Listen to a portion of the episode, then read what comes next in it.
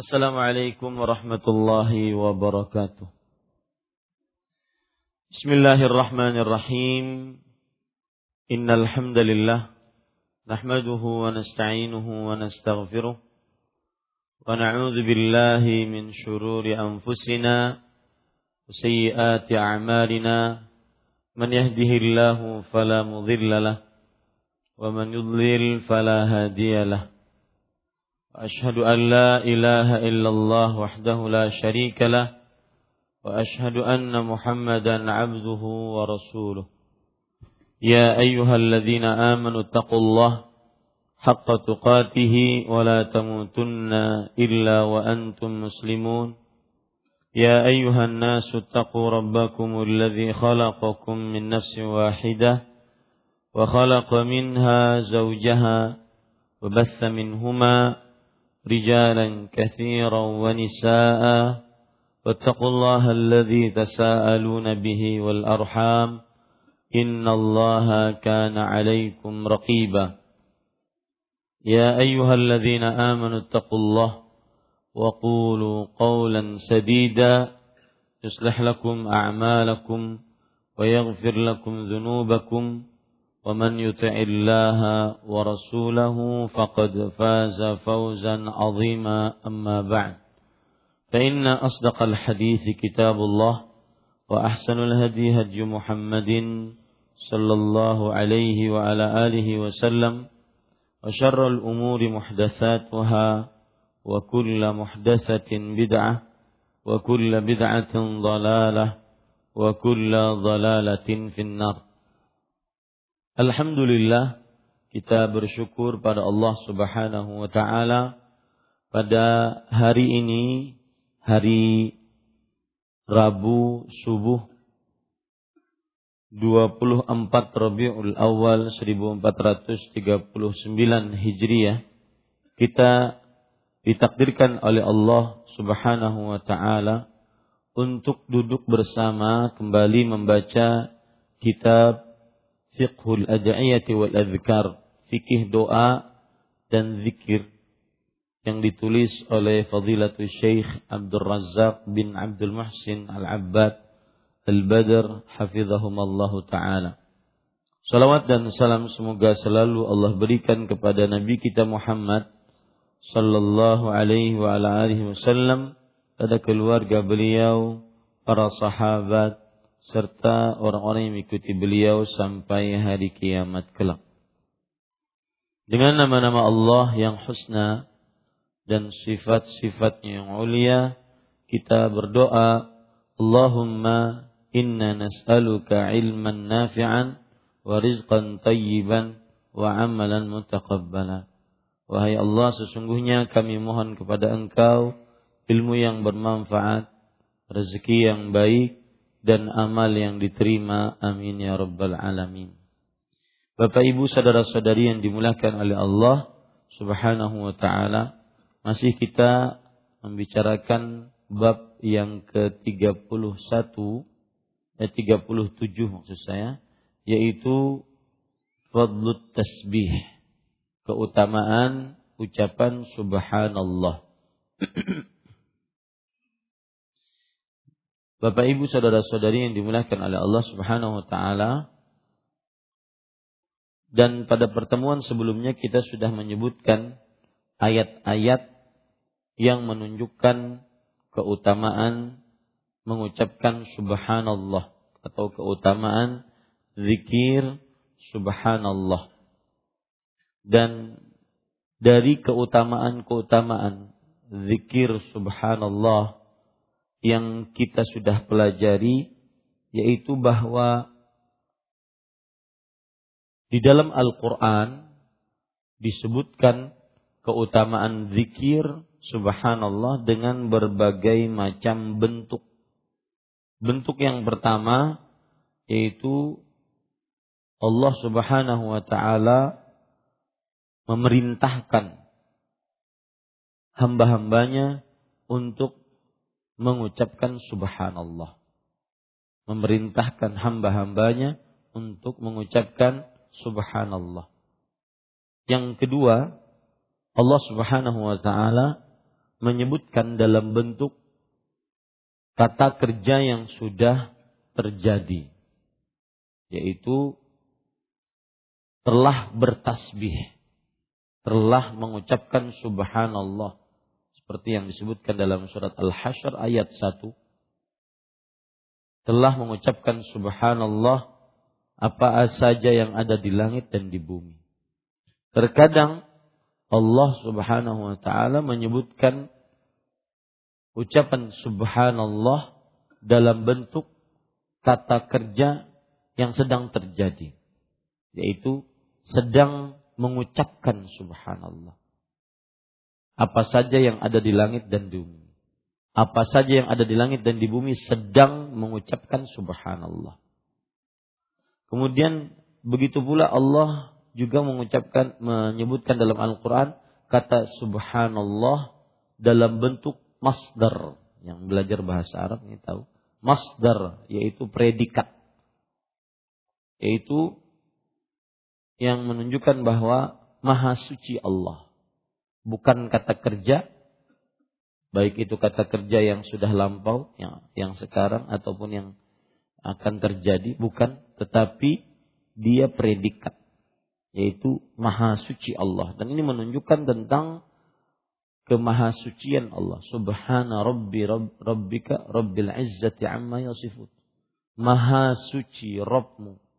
Rabb yang mempunyai kekuasaan dari apa yang telah mereka sifati.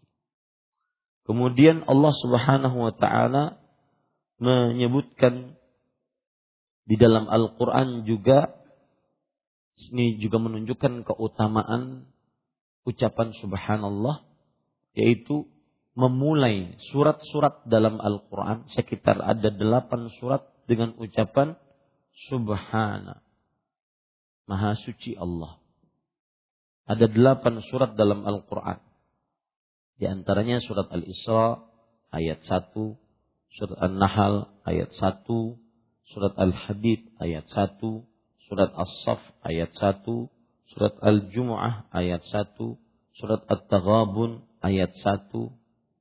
Nah, ini menunjukkan keutamaan ucapan subhanallah. Kemudian juga yang sudah kita pelajari yaitu bahwa ucapan subhanallah ini di dalam Al-Qur'an ditujukan atau berbicara tentang berbagai macam makhluk, berbagai macam makhluk. Di antaranya untuk para malaikat, ucapan subhanallah untuk para malaikat. Artinya para malaikat bertasbih. Alladzina al-arsh wa man yusabbihuna. Orang-orang yang membawa ars dan sekitarnya. Mereka bertasbih dengan memuji Rabbnya. Nah, ini para malaikat. Dan itu ada sekitar enam ayat yang menunjukkan tasbihnya para malaikat. Ucapan subhanallahnya yang dilakukan oleh para malaikat. Kemudian ucapan subhanallah untuk Nabi kita Muhammad Sallallahu Alaihi Wasallam. Ada tiga ayat. Di antaranya Allah memerintahkan kepada Nabi kita untuk bertasbih. Seperti dalam surah Al-Hijr ayat 80 eh 98 99. Fasabbih bihamdi rabbika wa kum minas sajidin. Bertasbihlah wahai Muhammad sallallahu alaihi wasallam dengan memuji Rabbmu dan jadilah engkau orang-orang yang sujud. Begitu juga dalam surah Al-Insan ayat 26, surat An-Nasr ayat 3. Kemudian eh, Allah Subhanahu wa taala memerintahkan kepada para nabi, kalau tadi Nabi Muhammad SAW khusus, ini para nabi agar bertasbih seperti Nabi Zakaria. Allah berfirman dalam surat Al-Imran ayat 41, "Wasabbih bil 'asyi wal ibkar." Wahai Zakaria, ucapkanlah subhanallah pada waktu pagi dan petang. Kemudian juga wasiat Nabi Muhammad, eh, Nabi kepada Nabi Yunus. Falaula annahu kana minal musabbihin. Kalaulah bukan karena ia termasuk orang-orang yang bertasbih. Artinya ucapan subhanallah Nabi Yunus. La labitha fi batni ila yaumi yub'atsun. Niscaya Nabi Yunus alaihi salam tinggal berada di dalam perut ikan paus sampai hari dibangkitkan. Kemudian yang sudah kita pelajari juga bahwa Allah Subhanahu wa taala menyebutkan perintah untuk bertasbih untuk orang-orang beriman secara umum, untuk orang-orang beriman. Sudah sekitar ada dua ayat yaitu ya ayyuhalladzina amanu dzikurullaha dzikran katsira wasabbihuhu bukratan wa asila. Wahai orang yang beriman, berzikirlah dengan zikir yang banyak dan ucapkanlah subhanallah oleh kalian pada waktu pagi dan petang petang. Surat Al-Ahzab ayat 41 sampai 42. Nah, di, sampai situ pelajaran kita pada pertemuan sebelumnya. Kita baca sekarang. Penulis mengatakan Wa amma fil allati fil hayawanat wal jamadat. Faminha qawluhu ta'ala tusabbihu lahu samawati sab'u wal ardu wa man fihinna. Wa in min syai'in illa yusabbihu bihamdih. Walakin la tafqahuna tasbihahum. Innallaha kana haliman ghafura. Artinya bertasbihlah. Nah ini sekarang Allah membicarakan tentang ayat-ayat yang berbicara tentang tasbih tapi ditujukan ke redaksinya kepada hewan dan benda mati dan seluruh makhluk yang ada di langit dan di bumi selain manusia. Selain manusia. Artinya bahkan benda mati pun bertasbih gitu loh. Bahkan hewan pun bertasbih. Saking agungnya zikir subhanallah ini. Ya. Lihat, bertasbihlah untuknya, yaitu untuk Allah. Langit yang tujuh dan bumi serta siapa yang ada padanya. Nah, semuanya serta siapa yang ada padanya, semuanya bertasbih. Dan tidak ada sesuatu melainkan bertasbih memujinya. Nah, ini juga menunjukkan kepada benda mati. Tidak ada sesuatu apa pun kecuali bertasbih kepada Allah. Jadi batu-batuan, gunung, pohon, besi, itu semuanya bertasbih jadi subhanallah. Zikir subhanallah ini me, meliputi dunia dan seisinya. Bahkan langit seluruhnya bertasbih kepada Allah. Ya, burung-burung, ikan-ikan di lautan. Karena Allah berfirman, wa im min ummatin wa im min syai illa yusabbih bihamdi. Tidak ada sesuatu apa pun kecuali bertasbih kepada Robnya. Ini para ikhwan yang dirahmati oleh Allah. Ini luar biasa. La tafqahuna tasbihahum. Kalian tidak tahu cara bertasbih mereka. Kita tidak tahu bagaimana apa hewan bertasbih, benda-benda mati bertasbih. Yang jelas kita percaya ayat ini bahwa semuanya bertasbih. Sungguh dia maha penyantun dan maha pengampun. Kemudian Allah subhanahu wa ta'ala berfirman di antara ayat-ayat yang menunjukkan bahwa semuanya bertasbih sampai hewan dan benda-benda mati bertasbih. Allah subhanahu wa ta'ala berfirman, Inna sakharna al-jibala ma'ahu yusabbihna bil ashi wal ibkar. Wa tayra mahsyuratan kullu lahu awwab. Sesungguhnya kami menundukkan gunung-gunung bersamanya. Mereka bertasbih sore dan waktu terbit matahari. Ini menunjukkan sampai gunung pun bertasbih. Dan tasbihnya dua kali sehari. Waktu pagi dan waktu sore. Ada sedikit pelajaran fikih. Kapan waktu pagi? yang kita di dalamnya berzikir pagi.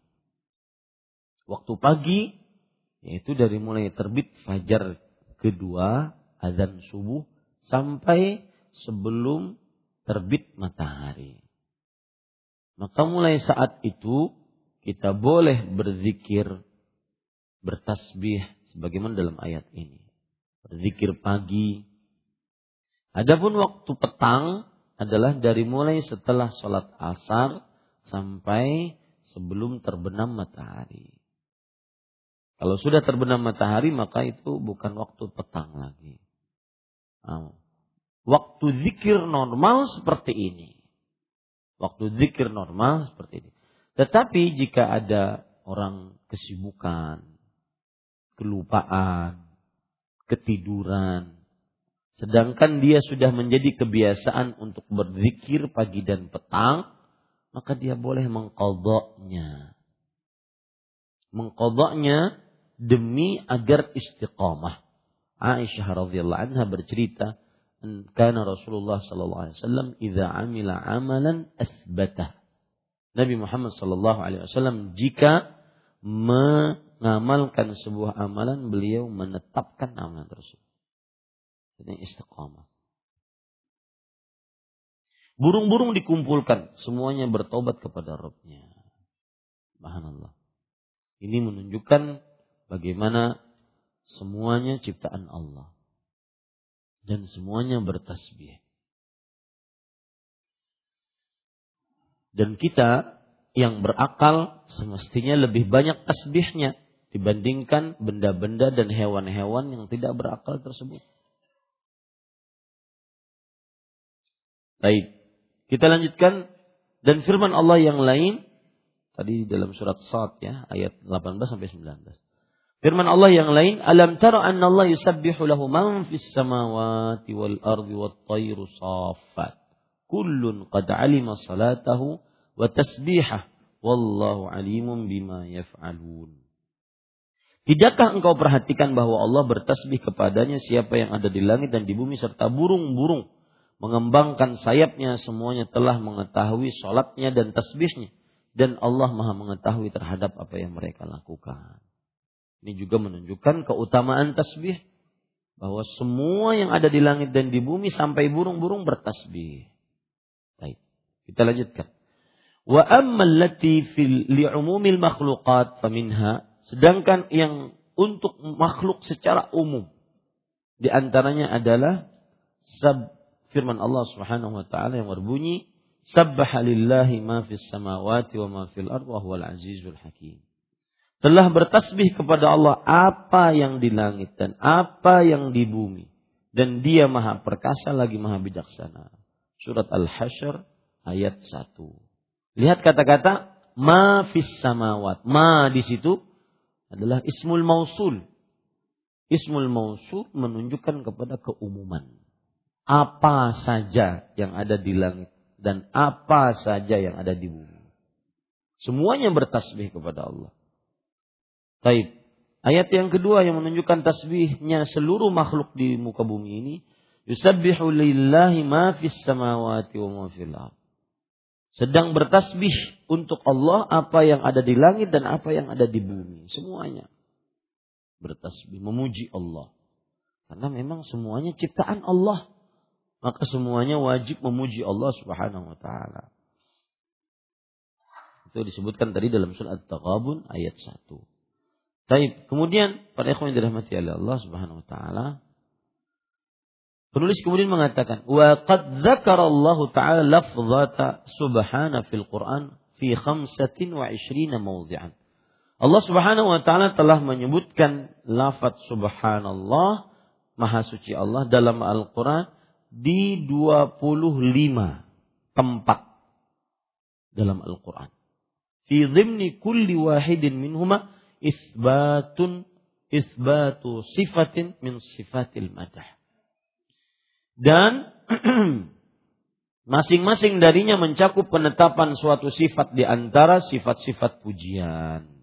Artinya 25 sifat eh, 25 ayat itu subhanallah yang ada kata-kata subhanallahnya di dalam ayat itu pula Allah menetapkan pujian bagi dirinya menetapkan pujian bagi dirinya. Kemudian penulis mengatakan, Au nafyu sifatin min sifatid dzam. Atau Allah Subhanahu wa taala menafikan suatu sifat di antara sifat-sifat celaan. Jadi ucapan subhanallah ini fungsinya fungsinya untuk memuji Allah dan fungsinya untuk meniadakan celaan bagi Allah. Nah, itu dia. Jadi orang kalau seandainya mengucapkan subhanallah dia dua fungsinya. Dalam rangka memuji Allah dan yang kedua dalam rangka meniadakan celaan untuk Allah. Meniadakan celaan untuk Allah. Kalau seandainya ada sesuatu yang sesuatu yang buruk yang menghina agama Allah, maka kita ucapkan subhanallah. Karena lafal itu digunakan untuk sesuatu mengagungan terhadap Allah dan meniadakan, mensucikan celaan terhadap Allah Subhanahu wa taala. Nah ini ini fung, fungsi ucapan subhanallah. Ya. Jadi kata subhanallah lebih banyak digunakan untuk mensucikan sesuatu yang tercela dari Allah Subhanahu wa taala. Meniadakan sesuatu yang tercela dari Allah Subhanahu wa taala. Kebanyakan ucapan subhanallah digunakan untuk itu. Ya.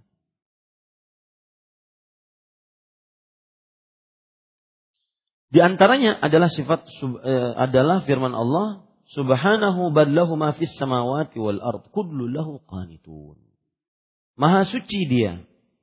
Bahkan baginya apa yang ada di langit dan di bumi semuanya tunduk kepadanya. Nah, ini pensucian untuk Allah. Sekali lagi fungsi ucapan subhanallah dua.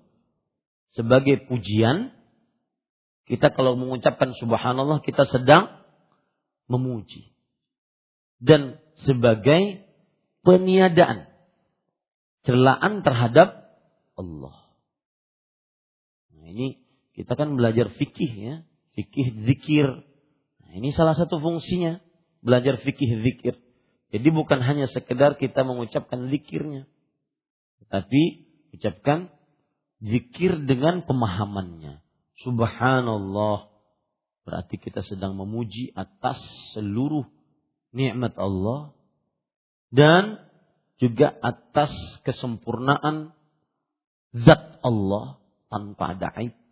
Dan kita sedang mensucikan sesuatu yang tercela dari Allah. Kita meniadakan sesuatu yang tercela dari Allah Subhanahu wa taala.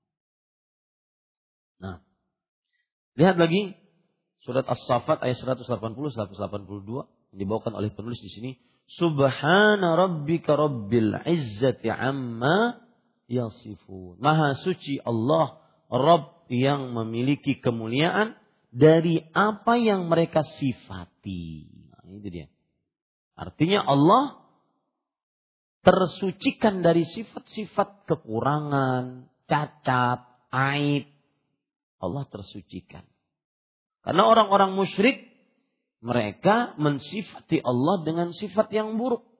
Makanya mereka mensyirikkan Allah Subhanahu wa taala. Kemudian ayat yang lain dibawakan oleh penulis surat At-Tur ayat 43. Subhanallahi amma yusyrikun. Maha suci Allah atas apa yang mereka sekutukan. Ini juga bentuk pensucian dari segala macam syarikat dari segala macam sekutu. Ya, Fasubhanallah hina tumsun wa hina tusbihun wa lahul hamdu fis samawati wal ard wa ashiyan wa hina. Maha suci Allah ketika berada di sore hari, ketika berada di pagi hari, baginya segala pujian di langit dan di bumi pada sore dan ketika kamu berada di tengah hari. Boleh dikatakan pada ikhwah, Salah satu bentuk manusia bersyukur orang yang sering mengucapkan ucapan subhanallah. Kenapa? Karena dalam ucapan subhanallah itu maka kita sedang memuji Allah atas seluruh nikmat yang Allah berikan. sedang memuji Allah atas seluruh nikmat yang Allah berikan. Di sini terasa lezat sekarang beribadah. Karena kita tahu maknanya. Oh, ucapan subhanallah itu bukan hanya eh, sekarang kalau saya mengucapkan subhanallah, saya sedang memuji Allah atas seluruh nikmat yang pernah Allah berikan kepada saya. Dari mulai di dalam rahim ibu kandung sampai sekarang. Dan orang yang pandai bersyukur tidak mudah mengeluh. Orang yang pandai bersyukur, dia senantiasa tetap tegar, kokoh, tabah. Dengan semua ujian, cobaan yang Allah berikan kepadanya. Ya. Ini para ikhwan yang dirahmati Allah. Baik. Ayat yang lain, Subhana Rabbil samawati wal ard, Rabbil arsy amma yasifun. Maha suci pemilik Allah, pemilik langit dan bumi, pemilik arsh dari apa yang mereka sifati. Ini fungsinya juga untuk apa? Meniadakan. Meniadakan apa? Kecelaan, tercelaan kepada eh, dari Allah Subhanahu wa taala. Surat Az-Zukhruf ayat 82. Lihat, nah ini ayat sering saya baca. Ayat saya suka membacanya kenapa? Karena di dalamnya ada semacam pengkhayalan terhadap surga. Kita seakan-akan masuk ke dalamnya. Itu surat Hud kalau tidak salah atau surat ya Yunus, surat Yunus. Da'wahum fiha para penghuni neraka ucapan mereka eh apa? Para penghuni surga, ucapan mereka di dalamnya subhanakallahum wa bihamdika. Maha suci engkau ya Allah dan penghormatan mereka padanya adalah salam. Wa tahiyyatuhum fiha salam. Jadi gini, di surga mudah-mudahan kita masuk ke dalam. Di surga itu orang ucapan sehari-harinya subhanallah, subhanallah, subhanallah. Atau subhanallah wa bihamdih. Subhanallah wa bihamdi. Maka kalau Anda ingin merasakan surga dunia, ucapkanlah itu. Sering-sering. Akan terasa nikmat, lezat sekali. Subhanallah wa bihamdi. Seakan-akan kita mencontoh para penghuni surga. Kemudian wa tahiyyatuhum dan ucapan hormat mereka kalau bertemu sesama mereka mengucapkan assalamualaikum warahmatullahi wabarakatuh. Assalamualaikum warahmatullahi wabarakatuh. Setiap ketemu orang, Assalamualaikum warahmatullahi wabarakatuh. Kalau lagi sendirian, Subhanallah wa bihamdi. Subhanallah wa bihamdi. Subhanallah. Indah sekali. Ya.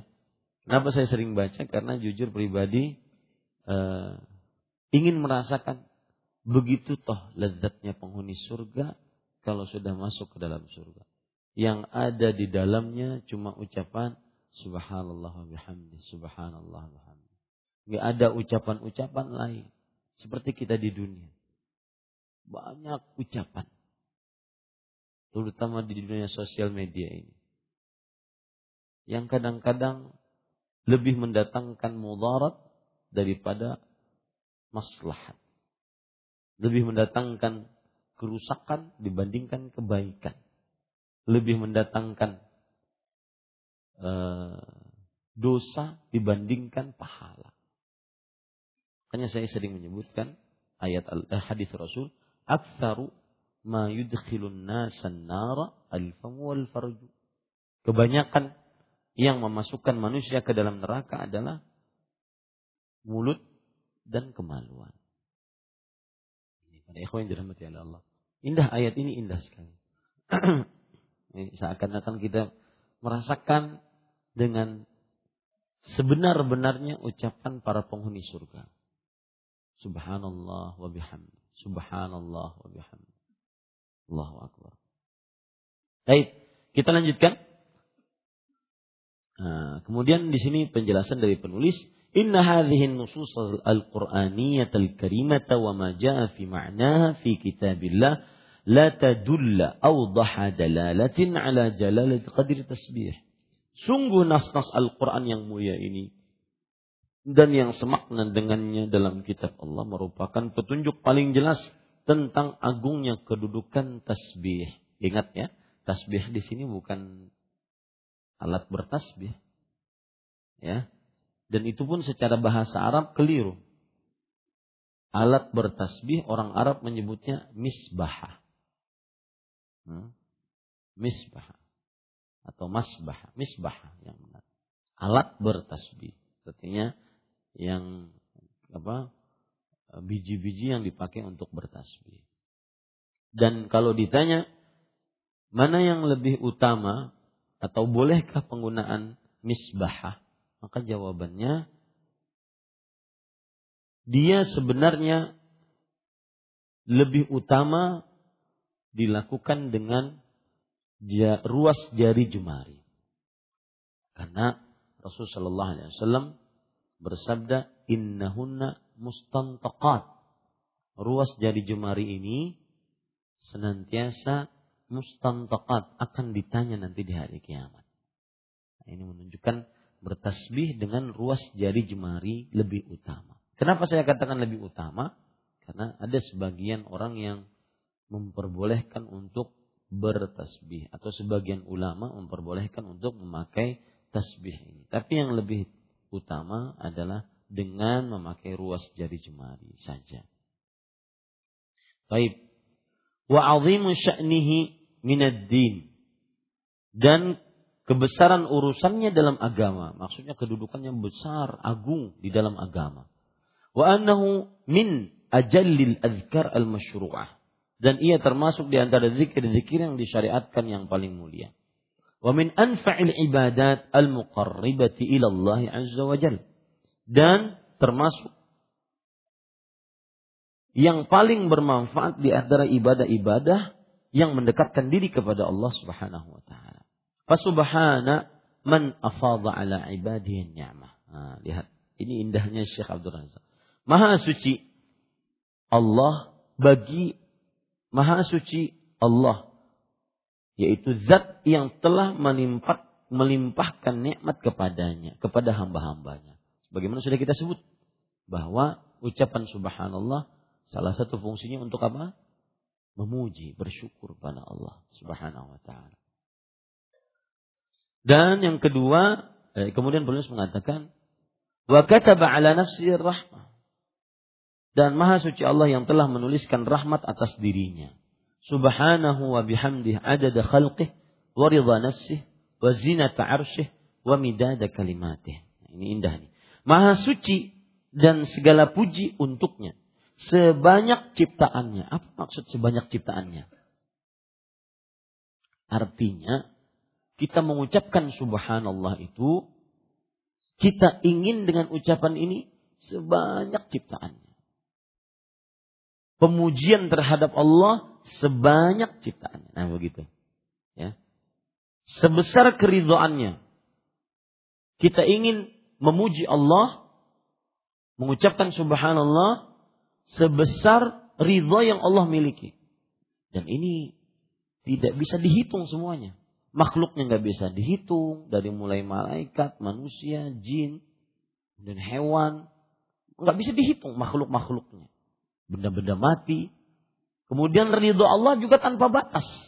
Maka seakan-akan orang yang mengucapkan seperti ini, seakan-akan dia ingin mengatakan kepada Allah, Wahai Allah, maha suci engkau, subhanallah. Yang mana tidak ada batasnya. Kesucianmu itu tidak ada batasnya. Gitu. Ya, karena ridho Allah tidak ada batasnya. Kita tidak mengetahui kecuali Allah subhanahu wa ta'ala. Ridhonya tersebut. Subhanallah wa bihamdihi adada khalqi wa ridha nafsi wa zinata ashi wa midada kalimatih. Ini ada dalam zikir pagi enggak? Ada ya. Nah itu dia. Ya. Sebanyak ciptaannya, sebesar keridhaannya, seberat timbangan arasnya. Enggak ada yang tahu seberat timbangan aras berapa. Ini bukan untuk berapa kilo, berapa ton. Bukan. Ya. Yang jelas dibawa oleh dua malaikat, eh delapan malaikat yang membawa arsy Allah Subhanahu wa taala. Alladzina yahmilu arsy fauqahum yawma idzin samania. Malaikat yang membawa arsh Allah Subhanahu wa taala pada hari itu di atas mereka ada delapan malaikat yang agung-agung. Dan sejumlah kalimatnya, kalimatnya. Maksudnya apa? Bahwa ucapan subhanallah yang kita inginkan, pujian yang Allah yang kita inginkan untuk Allah Subhanahu wa taala itu sejumlah firman Allah. Firman Allah tidak bisa dihitung. Ya, tidak ada yang bisa menghitung firman Allah Subhanahu wa taala. Baik. Ini selesai sampai sini. Kemudian penulis mengatakan, insya Allah kita akan lanjutkan dengan penjelasan keutamaan tasbih serta kedudukannya dari sela-sela apa yang disebutkan tentang itu dari hadis Rasul Shallallahu Alaihi Wasallam yang telah meninggalkan umatnya di atas cahaya yang terang benderang, jalan yang jelas bagi cerah lagi cerah. Sungguh beliau Shallallahu Alaihi Wasallam adalah manusia yang paling tahu tentang Allah, paling bertakwa kepadanya, lebih banyak tasbihnya, pengkultusannya dan pensuciannya terhadap Robnya. Semoga salawat Allah, para malaikatnya dan para nabinya dan para rasulnya serta orang-orang saleh di antara hamba-hambanya dilimpahkan kepadanya dan kepada keluarganya serta sahabatnya dan semoga dianugerahkan salam yang sebanyak-banyaknya. Sekali lagi yang ingin saya tekankan di sini ucapan subhanallah itu fungsinya dua. Memuji Allah dan meniadakan celaan, kekurangan dari Allah. Maka kalau seandainya ada yang uh, sesuatu yang tercela yang tercela dalam agama ucapkan subhanallah. Orang menghina agama subhanallah, menghina Allah subhanallah. Ini bentuk pensucian dari kekurangan Allah Subhanahu wa taala. Baik, sekarang kita masuk ke bab yang terbaru, bab 38. Wa min fadailit tasbih fi sunnah. Di antara keutamaan tasbih dalam as-sunnah. Nah, dalam as-sunnah, sunnah maksudnya adalah apa? Sunnah di sini maksudnya apa? Itlaqatus sunnah empat. Antum jangan sampai eh, apa ya? Jangan sampai terbata-bata dalam dalam masalah ini. Karena ini istilah-istilah yang semestinya oleh penganut manhaj salaf ya yang penganut manhaj salaf tidak boleh bodoh di dalamnya. Nah, arti sunnah apa? Nah, yang ini dalam sini. Di antara keutamaan keutamaan tasbih dalam as-sunnah. Arti sunnah ini apa? Ada empat. Pengucapan sunnah dalam bahasa Al-Quran dan hadis ada empat. Silahkan pilih dari empat ini. Yang pertama, sunnah seluruh ajaran Rasul. Yang kedua, sunnah gandengan dari Al-Quran. Misalkan orang menyebutkan, barang siapa yang membenci sunnahku, maka dia bukan dariku. Itu hadis Rasul. Itu berarti sunnah di sini maksudnya adalah ajaran Rasul. Yang ketiga, kedua, yaitu sunnah gandengan dari Al-Quran. Perkara ini berdalil berdasarkan Al-Quran dan Sunnah. Maksudnya berarti hadis. Ya, kalau digandengkan dengan Al-Quran dan Sunnah, maka berarti maksudnya apa? Hadis. Yang ketiga, yaitu arti Sunnah di dalam Al-Quran dan hadis adalah salah satu hukum dari hukum taklifiyah, hukum pembebanan. Atau dalam bahasa lain, arti sunnah yang ketiga adalah gandengan dari wajib. Amalan ini wajib dan amalan itu sunnah. Puasa sunnah, puasa wajib. Sholat sunnah, sholat wajib. Nah, itu dia. Yang keempat, ucapan sunnah adalah maksudnya kebalikan dari bid'ah. Amalan ini bid'ah. Yang sunnah adalah ini. Ya. Nah, ini ini di dalam bab 38 di antara keutamaan-keutamaan tasbih dalam sunnah. Maksudnya apa? Dalam apa? Enggak. Kan dia sebelumnya bab 37 keutamaan sunnah dari Al-Quran. Sekarang 38 keutamaan sunnah dalam eh keutamaan sunnah. Keutamaan tasbih dalam dalam sunnah maksudnya dalam hadis. Karena setiap kata sunnah yang digandengkan dengan Al-Quran berarti bermakna hadis. Jangan bingung ini. Ya. Jangan e, tidak tahu. Karena orang bermanhaj salaf ini sudah di luar kepala yang seperti ini. Ya. Baik. Kita lanjutkan. Penulis mengatakan, pada pembahasan terdahulu telah diulas penjelasan tentang keutamaan tasbih serta keagungan pahalanya dan bahwa ia termasuk zikir yang paling utama di antara zikir-zikir dari Rasulullah sallallahu alaihi wasallam dan termasuk yang paling bermanfaat di antara ibadah-ibadah yang disyariatkan serta termasuk yang paling agung di antara ketaatan-ketaatan yang dicintai Allah Subhanahu wa taala dan di antara hamba-hambanya. Aku telah memaparkan sejumlah nas-nas Al-Qur'an yang menunjukkan akan hal itu. Maka merupakan perkara yang cukup serasi bila kita berhenti sejenak untuk mencermati sebagian nas-nas nabawi. Nah, maksudnya apa? Nas-nas nabawi maksudnya apa? Hadis-hadis Rasul, hadis-hadis Nabi Muhammad SAW yang disebutkan tentang keutamaan tasbih dan yang menunjukkan kebesaran urusannya dan ketinggian kedudukannya. Karena as-sunnah, nah, apa maksud di sini? Hadis Ya, jangan ragu. Karena as-sunnah syarat dengan nas-nas yang menunjukkan keagungan urusan tasbih, kemuliaan kedudukannya, dan besarnya pahala bagi ahlinya, serta penjelasan apa yang disiapkan Allah Subhanahu wa taala bagi mereka berupa pahala-pahala mulia. Keutamaan-keutamaan agung merupakan pemberian-pemberian sangat besar nas-nas yang menunjukkan hal itu mencakup segi-segi sangat banyak. Maksudnya macamnya sangat banyak. Ya, macamnya sangat banyak. Di antaranya Nabi Muhammad sallallahu alaihi wasallam mengabarkan anna tasbiha afdalul kalam wa ahabbuhu ilallah. Bahwa tasbih adalah perkataan paling utama dan paling dicinta Allah Subhanahu wa taala. Tasbih itu. Ya. Dan telah berlalu bersama kita sabda Nabi Muhammad sallallahu alaihi wasallam ahabbul kalami ilallahi arba'un. Subhanallah, alhamdulillah, wa la ilaha illallah, wallahu akbar. Perkataan yang paling dicintai oleh Allah adalah ada empat. Subhanallah, alhamdulillah, wa la ilaha illallah, wallahu akbar. Sisi utamanya dari mana? Itu hadis diriwayatkan oleh Imam Muslim. Sisi utamanya dari mana? Bahwa ucapan subhanallah perkataan paling dicintai oleh Allah. Aib. Kalau ada orang yang ngeyel, kalau dicintai oleh Allah emang kenapa? Hmm? Kata Mas Yono, masuk surga. Nah, ada yang lebih menjelaskan. Kalau memang subhanallah dicintai oleh Allah emang kenapa? Kalau misalkan Anda mencintai orang. Kemudian Anda mengerjakan perbuatan yang dicintai oleh orang tersebut. Tujuannya apa? Agar mendapatkan cintanya. Ya, suami mencintai istrinya. Sang istri mengatakan, Mas, potong jenggot.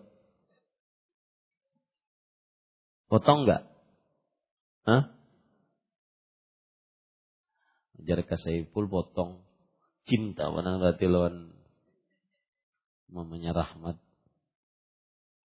Ya, tahu ayulun pian. Ini Bapak Ibu saudara-saudari.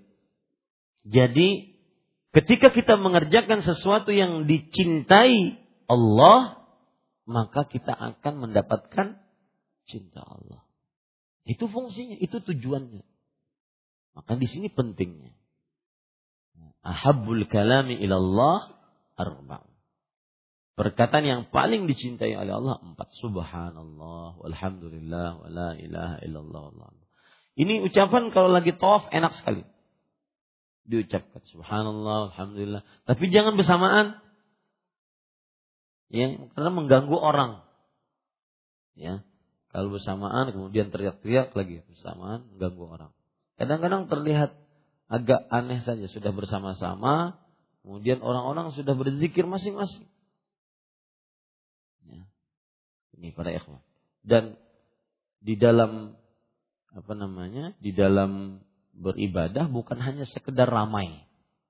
Akan tetapi bagaimana sesuai petunjuk Rasul sallallahu alaihi wasallam. Baik, Kemudian penulis mengatakan dan tercantum dalam Sahih Muslim min hadis Abi Dzar anna Rasulullah sallallahu alaihi wasallam suila ayyul kalami afdal. Dari hadis Abu Dzar, Abu Dzar radhiyallahu an, sesungguhnya Rasulullah sallallahu alaihi wasallam ditanya perkataan apakah paling utama?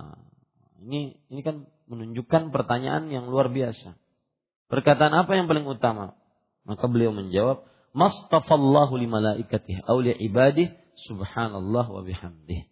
Apa yang dipilihkan oleh Allah kepada para malaikatnya dan kepada para hamba-hambanya, maksudnya kepada para nabinya, yaitu perkataan yang paling utama yang dipilihkan oleh Allah untuk malaikat. Malaikat bertasbih dan hamba-hambanya, seluruh makhluknya, dari mulai manusia, jin, hewan, bahkan benda-benda mati bertasbih, yaitu ucapan subhanallah wa bihamdih. Ini berarti ucapan atau perkataan paling utama. Dah, ini saya ingin mengingatkan kembali bahwa kebiasaan para sahabat, kebiasaan para sahabat, yang dengan kebiasaan ini para sahabat menjadi kaum yang paling termulia, kaum termulia diampuni dosa, dimasukkan surga, dijamin surga, kemudian eh, diridhoi oleh Allah. Salah satu gaya tata cara beribadah mereka adalah ini yang disebut dengan manhaj. Manhaj, metode beragama mereka adalah kalau beribadah maka mengamalkan ibadah yang paling utama. mengamalkan ibadah yang paling utama. Kalau mencari amalan, amalan yang paling utama. Jangan yang ecek-ecek. Habul kalam. Ucapan yang paling dicintai oleh Allah. Ya seperti itu. Dalam hal agama, pokoknya yang paling utama. Dalam hal sholat, sholat yang paling utama bagaimana? Puasa, puasa paling utama bagaimana? Kemudian berhaji, berumrah. Yang paling utama bagaimana? Berzikir yang paling utama bagaimana? Bersedekah paling utama bagaimana? Ya. Sampai dalam tahap lihat dalam tahap muamalat. Muamalat seperti misalkan berdagang yang paling utama bagaimana? Mencari pasangan yang paling utama bagaimana? Kan ada hadisnya. Ya, berdagang yang paling utama bagaimana? Fa in katama wa fa in sadaqa wa bayyana budika fi bai'ihim.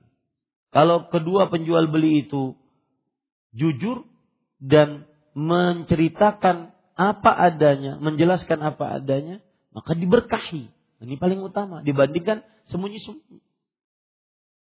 Mencari pasangan juga begitu. Yang paling utama yang paling bagus agamanya. Fadfar din taribat. Dahulukan yang paling mempunyai agama dibandingkan yang kaya, dibandingkan yang cantik, dibandingkan yang keturunan darah hijau. Fadfar bidzatid din. Perempuannya juga begitu. Ya. Idza ja'akum man tardawna fa fazawwiju. Jika datang kepada laki-laki yang melamar, yang mempunyai agama dan budi pekerti, nikahkan anak perempuan kalian dengan dia. Nah, ini, ini semestinya harus jadi gaya hidup kita. Ya, harus yang paling utama dalam urusan agama dan ibadah. Tidak boleh sekedarnya. Salat, salat yang paling utama bagaimana? Hah? di awal waktu, habis itu berjamaah, habis itu sab pertama, ya, dan semisalnya. Harus jadi eh, jargon kita. Mencari yang paling utama dalam urusan agama dan ibadah. Karena itu kebiasaan manhaj cara beragamanya orang-orang yang saleh yang disebut dengan salafus saleh. Dengannya mereka mendapat ampunan, kemudian dijamin surga, dicap sebagai umat terbaik, yang paling luar biasa mendapat ridha Allah. Kita lanjutkan. Dalam lafal yang lain, hadis ini bahwa Abu Dzar berkata, Qala Rasulullah sallallahu alaihi wasallam, "Ala ukhbiruka bi ahabbil kalami ila Allah." Rasulullah sallallahu alaihi wasallam bersabda, "Tidakkah aku beritahukan kepadamu tentang perkataan paling dicintai oleh Allah?" Qultu ya Rasulullah, akhbirni bi ahabbil kalami Allah. Aku berkata wahai Rasulullah beritahukan kepada aku tentang perkataan paling dicintai oleh Allah. Ini saya belum puas. Lihat Rasul eh, para sahabat sering sekali bertanya, "Ya Rasulullah, ayyul amali ahabbu ila Allah?" Wahai Rasulullah, amalan apa yang paling dicintai Allah? Kan? Paling dicintai Allah. Nah, ini menunjukkan Bapak Ibu saudara-saudari yang dimuliakan oleh Allah, kita harus mencari yang paling utama dalam urusan agama dan ibadah. Maka Nabi Muhammad SAW menjawab, Inna ahabbal kalami ilallah subhanallah wa bihamdi. Makanya pantas ini menjadi ucapan sehari-hari setiap waktunya para ahli surga. Subhanallah walhamdulillah. Subhanallah bihamdi. Ya. Diamalkan ini Pak. Lagi nyetir mobil, subhanallah bihamdi. Jangan kebanyakan bepandiran. Ya. Bekesah-kesah. Kesah-kesahnya kada habis-habis. Dan yang dikesahkan orang. Saya sering sekali mengingat kalau lagi ngesahin orang itu mengingat diri sendiri perkataan ulama salaf ma tafarraga ahadun li'uyubin nas illa min ghaflatin li nafsih tidaklah seseorang menyibukkan diri dengan aib orang lain kecuali dia sebenarnya sedang lalai dengan aibnya sendiri. Nah, Dan saya sering mengatakan juga, ini untuk pribadi, sebelum Bapak Ibu sekalian, sering di dalam majelis kayaknya untuk memecah suasana. Memecah suasana itu, kayak apalah si fulan Artinya daripada kita nggak ngobrol macam-macam, dingin-dingin aja, pecah suasana, suasana dengan membicarakan si fulan. Ini tidak benar. Apalagi yang dibicarakan ustadznya. Ya. Ini para ikhwan yang dirahmati oleh Allah SWT. Baik, kita lanjutkan. Maka hal ini menunjukkan keagungan kedudukan kalimat tersebut di sisi Allah Subhanahu wa taala. Di antara keutamaan-keutamaan tasbih adalah apa yang dikabarkan Nabi Muhammad sallallahu alaihi wasallam bahwa barang siapa mengucapkan subhanallah bihamdi pada suatu hari seratus kali maka digugurkan darinya dosa-dosanya meskipun banyak. Ya, ya. Ini keutamaan tersendiri dengan berbagai macam lafaz nanti. Artinya ucapan subhanallah ini penghapus dosa gitu loh gampangannya. Dengan berbagai macam lafal. Kita baca sekarang. Di antaranya eh, Nabi Muhammad sallallahu alaihi wasallam sabda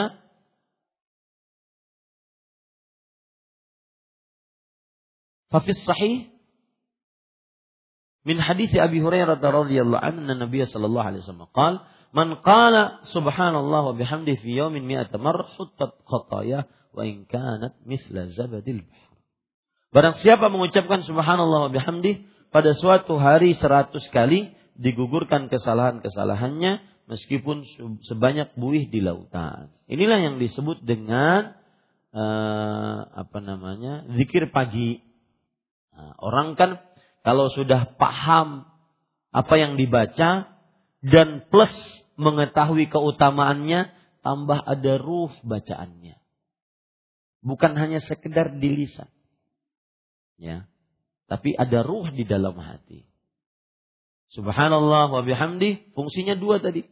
Memuji Allah. Yang akhirnya kita tetap tekar. kokoh, sabar dengan segala macam problematika kehidupan dunia. Yang kedua yaitu mensucikan Allah dari aib kekurangan yang semakin membuat kita bersandar tawakal kepada Allah. Karena kita bersandar kepada zat yang maha sempurna.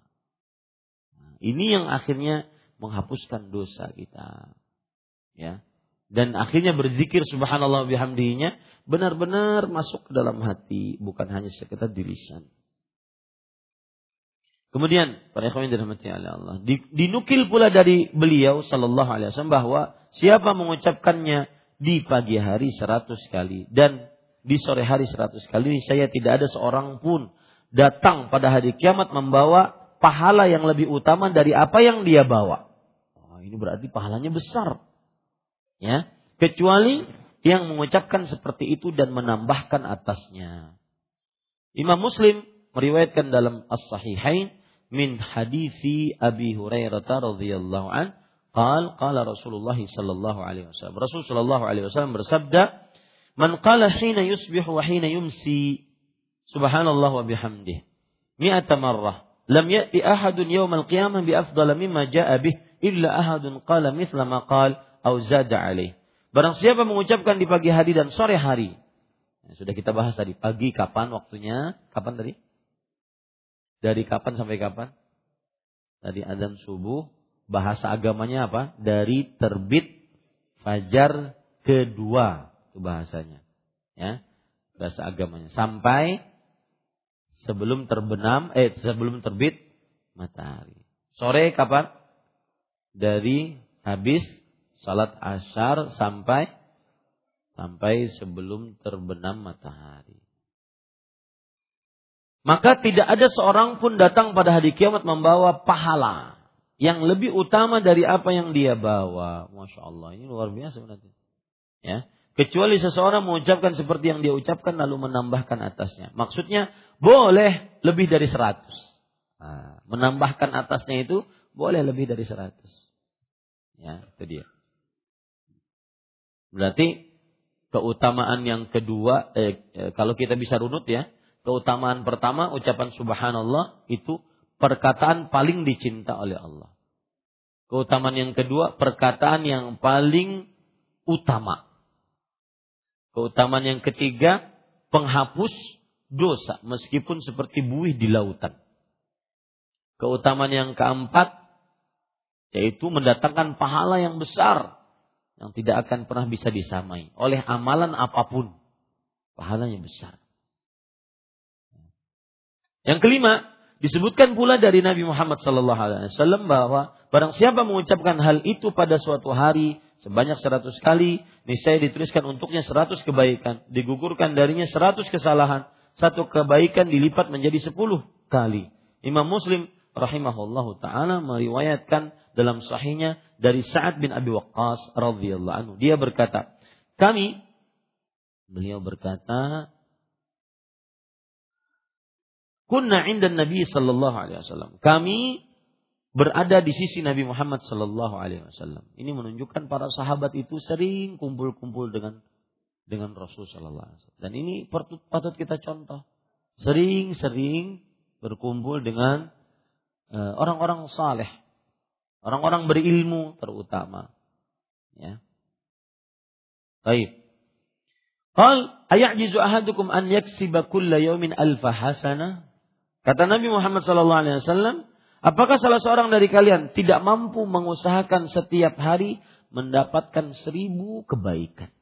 Seribu kebaikan. Fasa'ala hu sa'ilun an min julasai. Kaifa yaksibu ahadun alfahsana. Maka beliau ditanya oleh seorang yang duduk bersamanya. Bagaimana salah seorang kami mengusahakan seratus kebaikan? Beliau bersabda, yusabbihu mi'ah tasbihah. Fayuktabu lahu alfu hasanah. Au yuhattu anhu alfu khati'ah bertasbihlah. Seratus tasbih. Niscaya dituliskan untuknya seratus kebaikan. Dan digugurkan darinya seratus kesalahan. Ini terjemahan keliru. Ya terjemahannya keliru. Bukan seratus kebaikan bukan seratus kesalahan. Tetapi seribu. Nah, ini pekerjaan manusia kan selalu ada ketidak kesempurnaannya. Yang benar adalah seribu.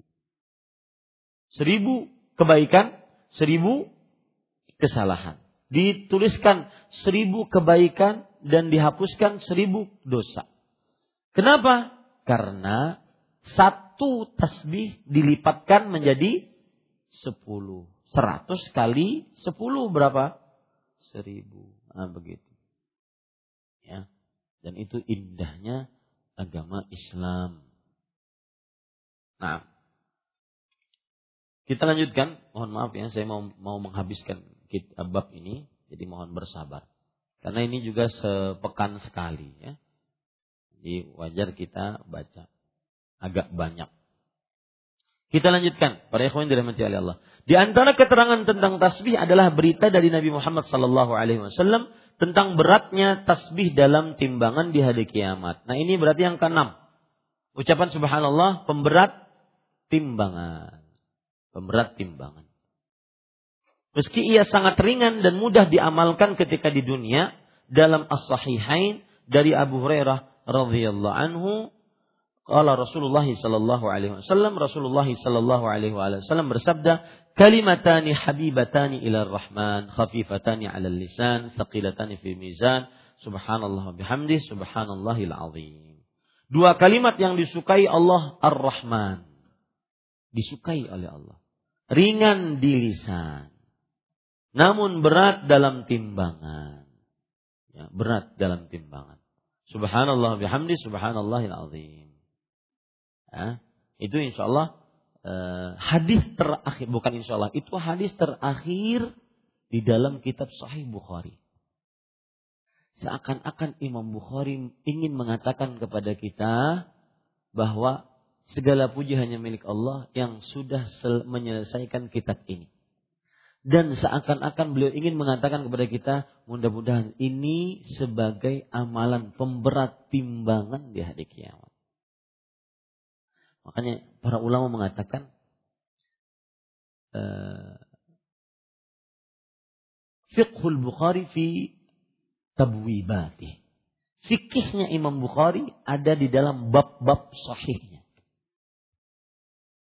Nah ini ini termasuk cerdasnya Imam Bukhari. Beliau menyebutkan dalam kitab sahihnya hadis ini sebagai hadis yang terakhir. Seakan-akan ingin beliau mengatakan segala puji hanya milik Allah. Karena tadi fungsi subhanallah untuk apa? Mem memuji, memuji.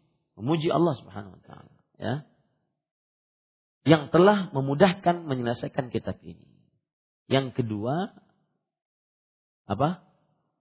Untuk mudah-mudahan sebagai pemberat timbangan berdasarkan hadis ini. Nah, di sini ada penjelasan dari penulis. Lihat. Wa qauluhu sallallahu alaihi wasallam fil hadis kalimatan hiya khabarun muqaddam wa mubtada'ahu wa mubtada'uhu subhanallah wa bihamdi subhanallahil azim. Artinya, sabda beliau dalam hadis dua kalimat. Kan tadi dua kalimat yang disukai Rahman, dua kalimat yang ringan di lisan, dua kalimat berat di timbangan, ya, e, adalah kalimat penjelas yang didahulukan. Maksudnya kabar yang didahulukan. Dan pokok kalimatnya adalah subhanallah bihamdi subhanallahil azim. Sebagian ahli ilmu kalam, ilmu bahasa mengatakan, ya, wa nuqtatu fi taqdimil khabar tashwiqus sami'i ilal mubtada. Lihat, ini ini rahasia agar kita lebih indah membaca hadis ini. Rahasia didahulukannya kalimat penjelas adalah membangkitkan kerinduan bagi pendengar kepada pokok pembicaraan. Setiap kali kali kalimat diperjelas eh, di, lebih panjang maka sangat baik bila didahulukan. Sebab banyaknya sifat-sifat yang indah menambah semakin menambah kerinduan bagi pendengar. Apa maksudnya? Saya yakin antum nggak paham. Saya ulangi ya perkataannya. Sebagian ahli ilmu berkata, maksudnya para ulama berkata, rahasia didahulukannya kalimat penjelas. Apa kalimat penjelas yang dimaksud? Ya, bukan subhanallah. Kali, kalimat penjelas itu maksudnya adalah kabarnya. Dua kalimat yang begini, yang begini. Itu namanya kalimat penjelas. Jadi kalau saya ngomong, dua anak saya yang oh gimana ya bahasanya? Dua kalimat yang dicintai oleh Allah, yang ringan di lisan, yang berat di timbangan, yang yang yang ini namanya penjelas semua. Dua kalimat itu belum tahu apa gitu. Maka ketika disebutkan yang yang yang yang yang itu semakin orang ingin tahu apa sih gitu. Nah, semakin menambah sifatnya semakin banyak, semakin penasaran. Kak, ini kan kabar, kabar, kabar, kabar, kabar, kabar semua. Pokok kabarnya itu apa yang dikabarkan? Ya, dua anak saya yang paling pertama yang sekarang begini, yang sekarang, yang sekarang, yang begini, yang begini, yang begini. Siapa mereka? Itu dua itu. Nah, gitu. Maksudnya itu yang disebutkan oleh penulis. Rahasia didahulukannya kalimat penjelas adalah membangkitkan kerinduan bagi pendengar kepada pokok pembicaraan. Ya. Pokok pembicaranya di akhir. Nah, gitu. Dua warung soto di Banjarmasin. Yang indah yang indah. Soto indah ya betul. Yang nyaman.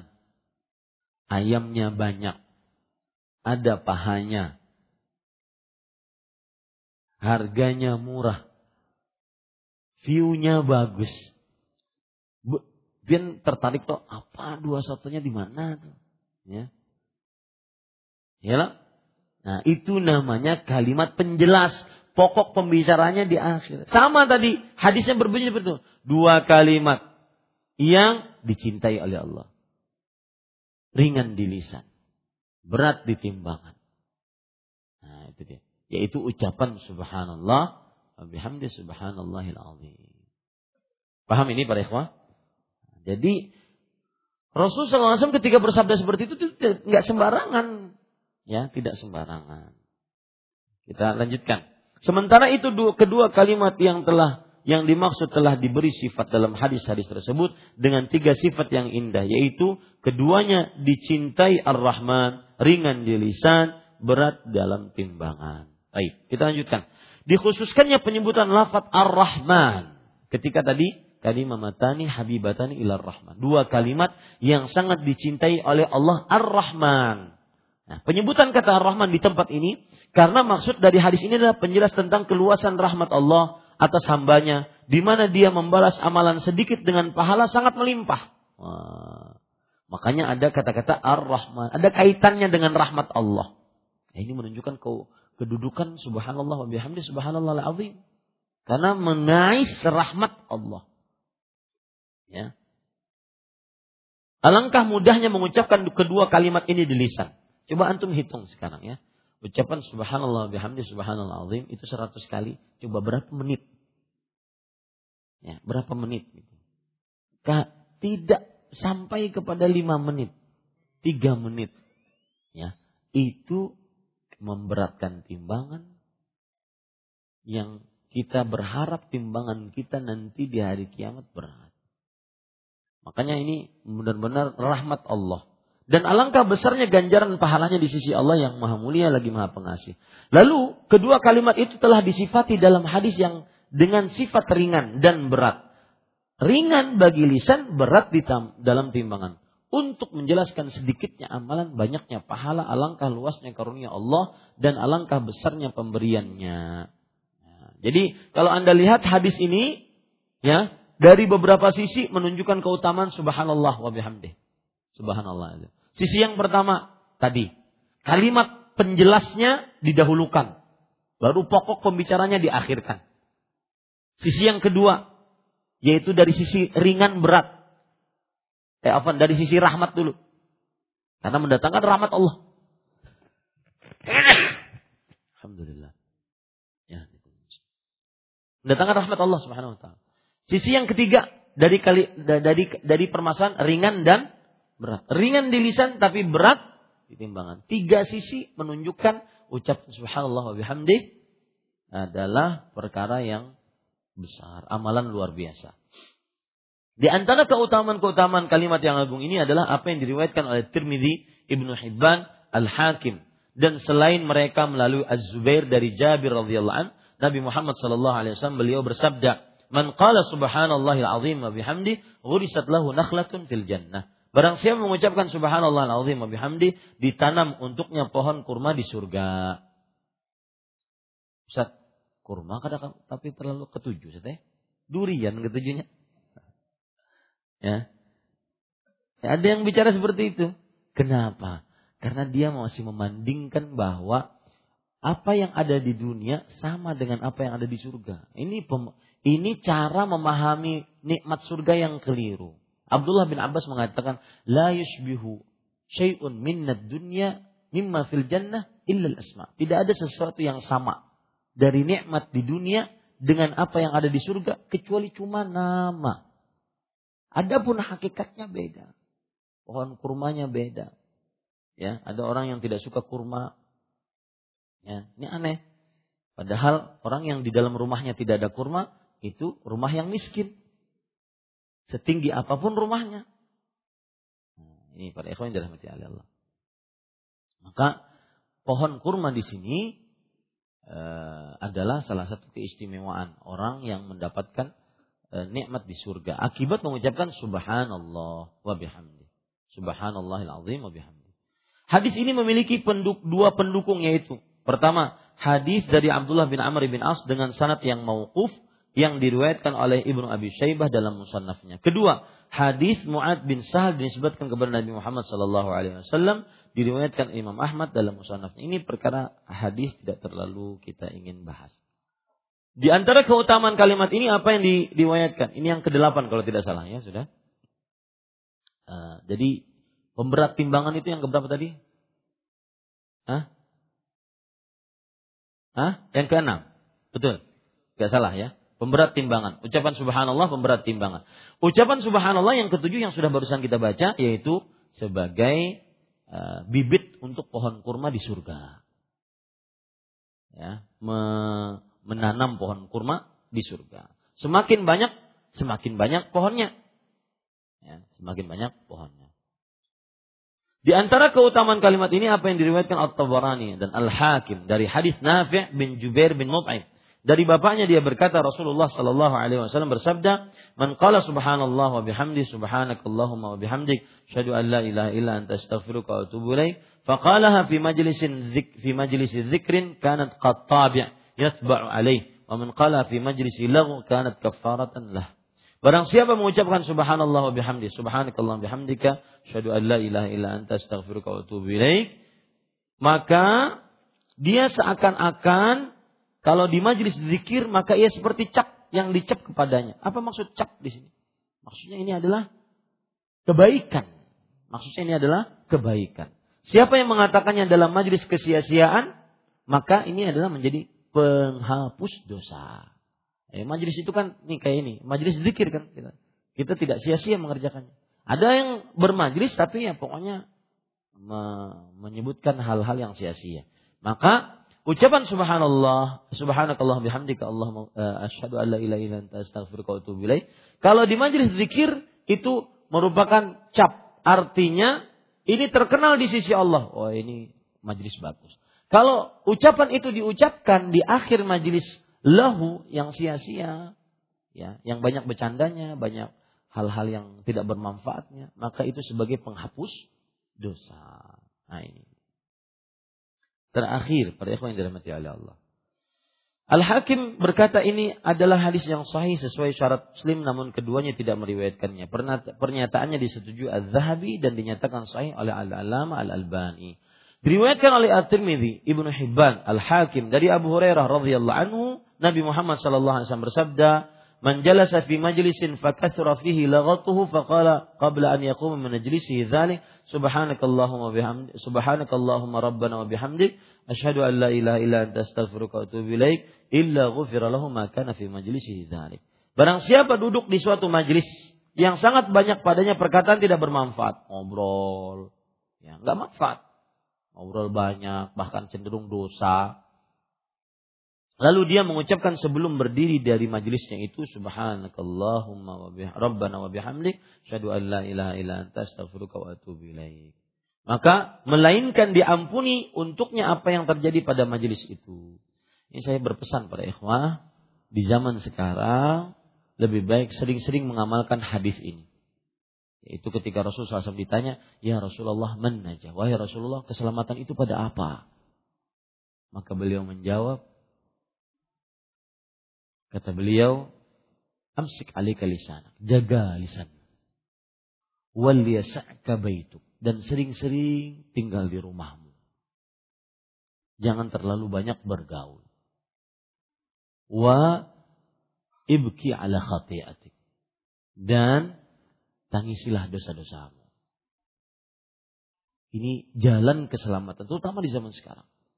Zaman yang begitu banyak godaan, begitu banyak fitnah, ya, begitu banyak gunjingan, begitu banyak eh, orang-orang kadang-kadang tidak tidak uh, ada adabnya lagi. Maka pada saat itu lebih baik lakukan tiga hal ini. Jaga lisan, sering-sering di rumah. Tapi jangan juga sering-sering di rumah kemudian berselancar di dunia maya. Eh sama aja. Main WhatsApp kebanyakan, main Facebook kebanyakan. Enggak. Ya main Instagram kebanyakan. DM kebanyakan. Ya. Ini pada ikhwan yang tidak mati Allah. Tetapi ibki ala khatiat. Tangisi dosa-dosa. Ini jalan keselamatan kata Rasul Shallallahu Alaihi Wasallam. Inilah sejumlah hadis yang disebutkan tentang tasbih dan menunjukkan keagungan, keutamaan pahala di sisi Allah. Berarti berapa? Berapa keutamaan, Mas? Tujuh. Sebutkan dari awal sampai akhir. Satu, paling dicintai oleh Allah.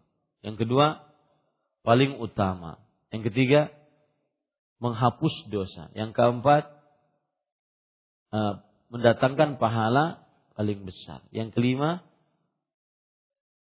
ah, menuliskan eh, ini sudah tadi. Yang kelima memberatkan timbangan. Yang keenam sebagai pohon atau eh, apa namanya? apa biji itu? Bibit, bibit pohon di surga. Yang ketujuh yaitu kalau itu di majlis maka akan memberi tanda. Tanda bahwa kalau itu majelis zikir ini adalah majelis yang baik. Kalau itu majelis uh, yang ada yang tidak sia yang sia-sia maka itu adalah penghapus dosa. Yang kedelapan yaitu maka eh sama hukumnya yaitu menghapus dosa. Nah, itu kira-kira yang disebutkan oleh penulis. Pada sebagian besar hadis-hadis ini tampak tasbih digandingkan dengan alhamdulillah. Hal itu karena tasbih adalah pensucian Allah dari kekurangan-kekurangan dan celaan. Sedangkan pujian, tahmid, ucapan alhamdulillah, di dalamnya terdapat penetapan pujian seluruhnya bagi Allah Azza wa.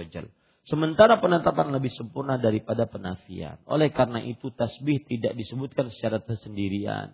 Akan tetapi ia disebutkan bergandengan dengan apa yang menunjukkan penetapan kesempurnaan. Terkadang digandingkan dengan alhamdu seperti pada nas-nas di atas. Kadang pula digandingkan dengan salah satu nama-nama Allah Eh, nama-nama yang menunjukkan kebesaran dan keagungan seperti subhanallahil azim, subhana rabbiyal a'la, ya. Pensucian tidaklah dianggap pujian kecuali jika mencakup makna penetapan. Oleh karena itu ketika Allah mensucikan dirinya dari apa yang disifatkan oleh musuh-musuh para rasul yang menetapkan bagi Allah sifat-sifat kesempurnaan dan ciri-ciri keagungan menurut yang layak baginya seperti dalam firman Allah Maha suci Rabbmu pemilik kemuliaan dari apa yang mereka sifatkan. Salam sejahtera bagi para rasul, segala puji bagi Allah pemilik semesta alam. Surat As-Saffat ayat 180 sampai 182.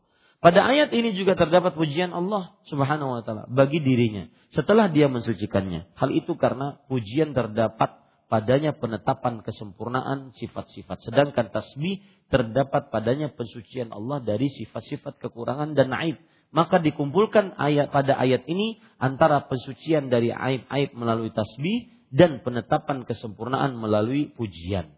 Maka ini sangat banyak disebutkan dalam Al-Quran dan Sunnah. Tasbih dan alhamdu adalah dua pokok yang agung dan asas yang kokoh di atas kedua manhaj yang hak tentang tauhid asma wa sifat hanya pada Allah Subhanahu wa taala semata taufik. Saya ingin jelaskan. Kalau kita ucapkan subhanallah, artinya kita sedang apa? mensucikan Allah dari segala macam kekurangan dan aib. Ini nggak cukup. Kita meniadakan kekurangan dari Allah nggak cukup. Ya. Artinya misalkan saya katakan eh, Mas Aman ini orangnya tidak bakhil. Orangnya tidak eh, pemarah. Orangnya tidak cepat meraju. Kalau saya hanya sebutkan seperti itu saja, apakah itu kesempurnaan bagi beliau? Belum. Karena kita baru menafikan ke kekurangan. Harus ada menetapkan kebaikan. Nah, di situ. Ya. Walillahil ala dan Allah mempunyai perumpamaan yang lebih tinggi. Ketika kita ucapkan subhanallah saja belum cukup. Ya, maka ada ucapan-ucapan walhamdulillah. Subhanallah wa bihamdi. Ada bentuk pu pujian. Di samping kita meniadakan kekurangan dari Allah, kita tiadakan kekurangan. Kita pun memuji Allah yang menunjukkan kepada apa? Penetapan kesempurnaan Allah. Ya. Nah, paham ini sekarang? Makanya sering dalam Al-Quran e, ucapan subhanallah digandeng dengan alhamdulillah atau wabihamdi subhanallah wabihamdi. Ya kan? Sering itu. Itu semuanya menunjukkan kepada perumpamaan. Nah, ini semakin paham kita mak. Oh, begitu toh. Kalau saya sedang bertasbih, nggak cukup subhanallah saja. Tapi harus ada apa? Subhanallah wa bihamdi. Agar tetap. Nah, dalam tauhid asma wa sifat kan begitu. Kita mensucikan Allah dari segala macam kekurangan. Laisa kami syait. Allah tidak ada yang semisal dengannya kita sucikan. Dan kemudian kita tetapkan kesempurnaan untuk Allah. Wahwas sami'ul alim. Dan Allah maha mendengar, maha, maha mengetahui. Tetap kesempurnaannya. Maka dengan pensucian, kemudian penetapan, sempurnalah zat Allah. Itu dalam tauhid asma wa sifat kan begitu. Kalau kita dapat sifat misalkan ada sifat wajah bagi Allah. Bagaimana kita menanggapinya? Maka kita sucikan Allah, wajah Allah dari ke kekurangan. Lalu kita tetapkan Allah mempunyai wajah yang sangat mulia. Pensucian, kemudian penetapan. Ya, contoh misalkan, wahai wahai iblis, kenapa engkau tidak mau sujud dengan terhadap Adam yang Aku ciptakan dengan kedua tanganku. Sifat itu, sifat Allah. Kedua tangan Allah. Maka tugas kita apa? Mensucikan kemudian menetapkan.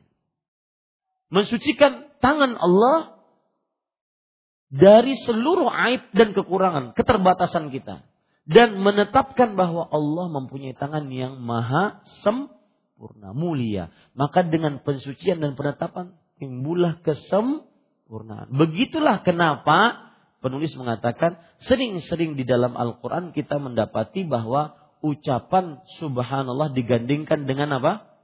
Alhamdulillah. Selesai ya. Semoga bermanfaat. Mohon maaf terlalu panjang pagi ini. Eh, tapi memang sudah niatan saya dari dari rumah. Saya akan selesaikan bab ke-38. Subhanallah. Mudah-mudahan bermanfaat. Kita cukupkan dengan kafaratul majlis. Subhanakallah bihamdik. Asyhadu an la ilaha illa anta astaghfiruka wa atubu ilaik. Wassalamualaikum warahmatullahi wabarakatuh.